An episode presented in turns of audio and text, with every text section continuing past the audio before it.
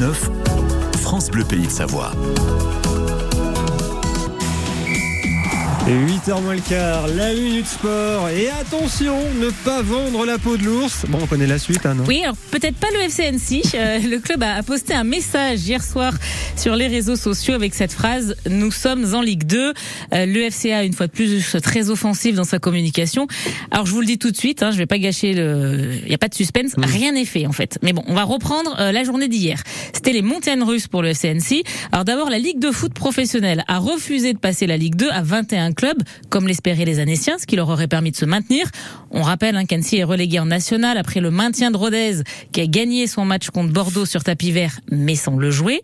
Donc là, on s'est dit bon ben euh, c'est plié pour les rouges. Si on passe pas à 21, on voit pas comment on va rester en Ligue 2. Mais, Mais. quelques heures plus tard, le gendarme financier de la Ligue 2 annonce que Sochaux alors, me demandez pas ce que Sochaux vient faire dans l'histoire.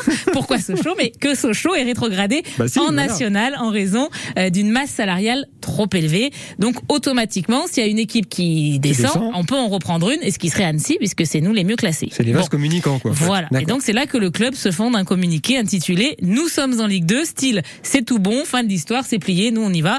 Eh ben sauf que c'est pas le cas parce que Sochaux va faire appel de cette décision bien évidemment. Et, et si le propriétaire de- du club de Sochaux remet de l'argent, il a dit qu'il allait le faire, eh bien la rétrogradation sera annulée. Sochaux restera en Ligue 2 et Annecy en National. Bref, rien n'est joué. Bon, Anne, il y a tout de même une certitude. Oui, et ça c'est la bonne nouvelle. Laurent Guyot reste l'entraîneur du FC Annecy. Il a prolongé son contrat jusqu'en 2026. On parle souvent euh, des trails de dingue, mais il y a aussi des courses de VTT. Et oui, ce samedi, c'est la MB Race Ultra de Megève. Mais c'est tout simplement, euh, la course est considérée comme la plus difficile au monde. Euh, 140 km de course, 7000 mètres de dénivelé, hein, puis très peu de finishers. Euh, L'an dernier, c'est Rémi Gros-Lambert qui a réussi l'exploit euh, de remporter cette course. Il a mis 9 heures. Euh, L'Annécien d'adoption remet ça cette année, donc sur un parcours qui est impressionnant.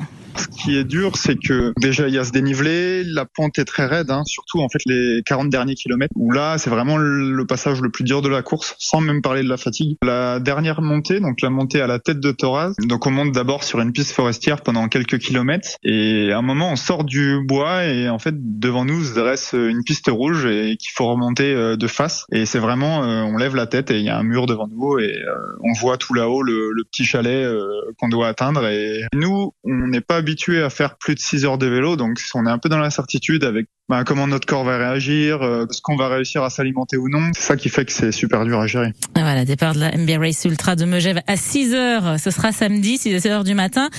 Moi, perso, le maxi que j'ai fait en VTT, c'est descendre une piste bleue. Et alors, autant en ski, ça va pas vite, autant en VTT, Ah, on a l'impression ouais. que ça va très très vite. Alors, monter une piste rouge, pff, Oui, c'est horrible. Hein. Non, euh, Ceci dit, j'ai trouvé plus dur Ah. puisqu'on va parler de la Spartan Race de Ah oui.